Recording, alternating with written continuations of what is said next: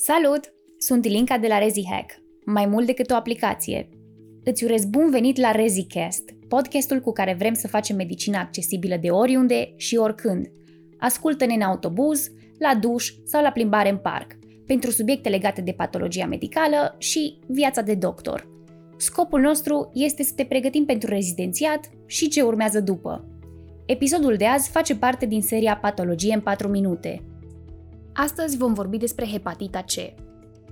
Hepatita C e o infecție cauzată de virusul hepatitei C, care este un ribovirus, adică conține ARN, și face parte din familia flaviviridelor. Virusul atacă ficatul și produce inflamație la acest nivel. Dar un lucru interesant de reținut ar fi că, de exemplu, în Egipt, prevalența infecției ajunge până la 20%. Motivul este că în anii 80 s-a derulat o campanie de tratament intravenos împotriva schistosomiazei. Injecțiile s-au făcut cu ACN sterilizate și așa s-a ajuns la o cifră mare din populație infectată cu virusul hepatitei C. Virusul se transmite parenteral prin utilizarea de ace contaminate, de exemplu, în rândul consumatorilor de droguri, sau în caz de înțepătură accidentală a personalului medical. Majoritatea pacienților sunt asimptomatici. Să zicem că în faza acută pot să dezvolte febră, oboseală sau icter, dar toate acestea sunt nespecifice. Ulterior, boala se cronicizează la majoritatea pacienților și încep să prezinte simptome nespecifice de tipul oboselii, manifestări extrahepatice, cum ar fi crioglobulinemia mixtă, glomerulonefrita membranoproliferativă sau poliarterita nodoasă. În timp, pacienții pot să dezvolte ciroză sau carcinom hepatocelular. Infecția e suspectată la orice pacient care prezintă transaminaze crescute sau care a fost expus la virus. Se identifică RNA-ul viral prin PCR și se identifică anticorpii virali. Biopsia se realizează doar în cazul în care diagnosticul nu este sigur. Se realizează și o ecografie abdominală ca să evaluăm dacă există ciroză sau cancer. În momentul actual avem tratament eficient pentru această patologie, așa că vindecarea apare la majoritatea pacienților.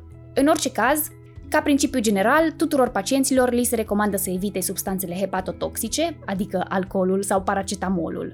Se administrează o combinație de două antivirale directe, de exemplu, sofosbuvir plus velpatasvir. Această combinație funcționează pentru toate cele șase genotipuri ale virusului.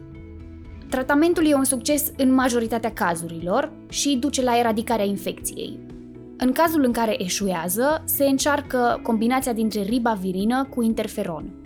Pe lângă tratamentul menționat anterior, se recomandă și vaccinarea pentru hepatita A și B a acestor pacienți. Pentru prevenție, se recomandă screeningul femeilor însărcinate, screeningul persoanelor care consumă droguri intravenos și screeningul pacienților care urmează hemodializă.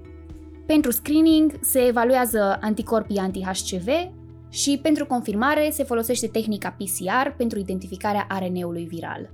Există și riscul transmisiei verticale, adică de la mamă la făt, iar cezariana nu scade riscul de transmisie. De asemenea, se recomandă să se evite amniocenteza pe parcursul sarcinii. Pentru mai multe subiecte, vizitați podcastul nostru ReziCast sau descărcați aplicația ReziHack, unde veți găsi o serie întreagă de materiale pentru studenții care urmează să susțină examenul de rezidențiat.